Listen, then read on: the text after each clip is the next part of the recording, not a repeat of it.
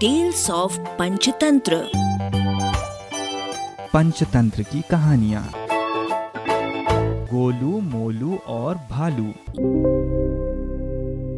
गोलू और मोलू पक्के दोस्त थे। गोलू जहाँ दुबला पतला था वहीं मोलू मोटा गोल मटोल।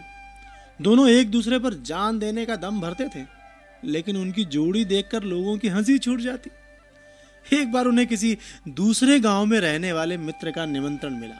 उसने उन्हें अपनी बहन के विवाह के अवसर पर बुलाया था। उनके मित्र का गाँव कोई बहुत दूर तो नहीं था, लेकिन वहाँ तक पहुँचने के लिए जंगल से होकर गुजरना पड़ता था। और उस जंगल में जंगली जानवरों की भरमार थी। दोनों चल दिए।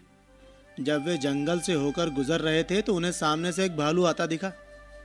उसे देखकर दोनों भय से थर थर कांपने लगे।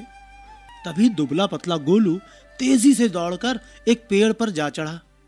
लेकिन मोटा होने के कारण मोलू उतना तेज नहीं दौड़ सकता था। उधर भालू भी निकट आ चुका था। फिर भी मोलू ने साहस नहीं खोया। उसने सुन रखा था कि भालू मृत शरीर को नहीं खाते। वो तुरंत ज़मीन पर लेट गया और सांस रोक ली। ऐसा अभिनय किया कि मानो शरीर में प्राण है ही नहीं। भालू घुरघुराता हुआ मोलू के पास आया। उसके चेहरे और शरीर को सूंघा और उसे मरा समझकर आगे बढ़ गया।